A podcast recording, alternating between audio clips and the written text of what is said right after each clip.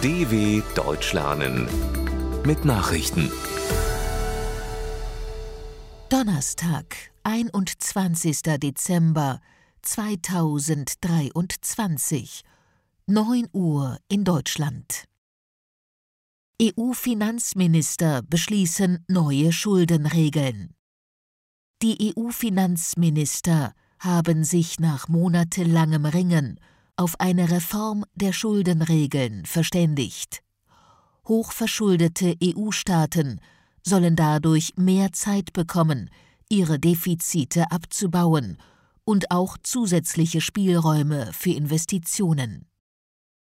In den vergangenen Jahren sind die Schuldenstände durch die Corona-Pandemie und den Kampf gegen hohe Energiepreise im Zuge des Ukraine-Krieges auf Rekordstände gesprungen. Die niederländische Finanzministerin Sigrid Kaag sagte, es gebe Anreize für Reformen und Raum für Investitionen. Die Regeln würden zudem genauer auf die Bedürfnisse einzelner Staaten ausgerichtet. Deutsche Rüstungsausfuhren waren 2022 rückläufig. Die Bundesregierung hat der deutschen Rüstungsindustrie im vergangenen Jahr Exporte im Wert von rund 8,36 Milliarden Euro genehmigt. Das ist gut 1 Milliarde weniger als noch im Jahr 2021.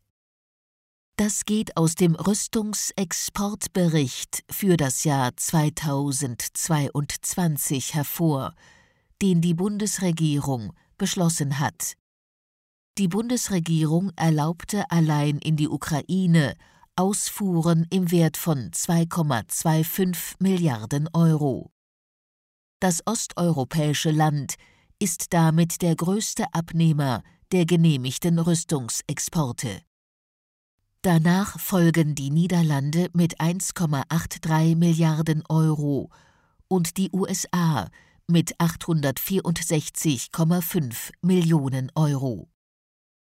Neue israelische Informationen zu Tunnelsystem in Gaza.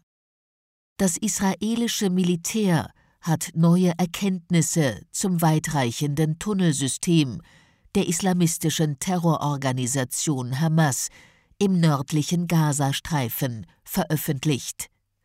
Eine entscheidende Rolle spiele der Palästinaplatz im Zentrum der Stadt Gaza, teilte die Armee mit. Von dort sollen Büros und Wohnungen der Hamas-Führung unterirdisch erreichbar gewesen sein.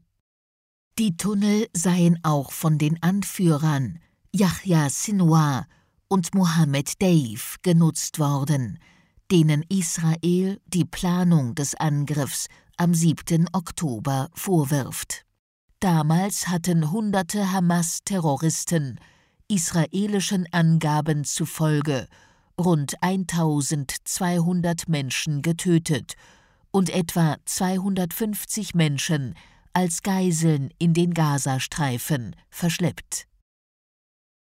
Milei startet Deregulierung der argentinischen Wirtschaft.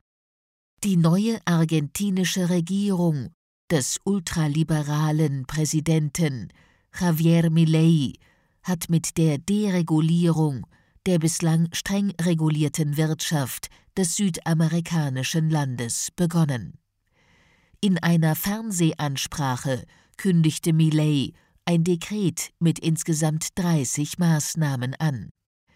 Der Rechtspopulist will unter anderem zahlreiche Gesetze, beispielsweise zur Regulierung des Arbeits- und Immobilienmarktes, aufheben. Auch ist vorgesehen, alle Staatsbetriebe in Aktiengesellschaften zu überführen, um sie dann später zu privatisieren. Zuvor waren in der Hauptstadt Buenos Aires tausende Menschen gegen den wirtschaftsliberalen Kurs der neuen Regierung auf die Straße gegangen. Die USA und Venezuela tauschen Gefangene aus. Die Regierung von US-Präsident Joe Biden hat einen Vertrauten von Venezuelas Staatschef, Nicolas Maduro, aus dem Gefängnis entlassen. Im Gegenzug werden in Venezuela mehrere inhaftierte US-Amerikaner freigelassen werden, wie das Weiße Haus mitteilte. Bei Maduros Vertrauten handelt es sich um den kolumbianischen Geschäftsmann Alex Saab. Dieser soll über umfangreiche Informationen über illegale Geschäfte der Familie des autoritär regierenden Präsidenten Maduro verfügen.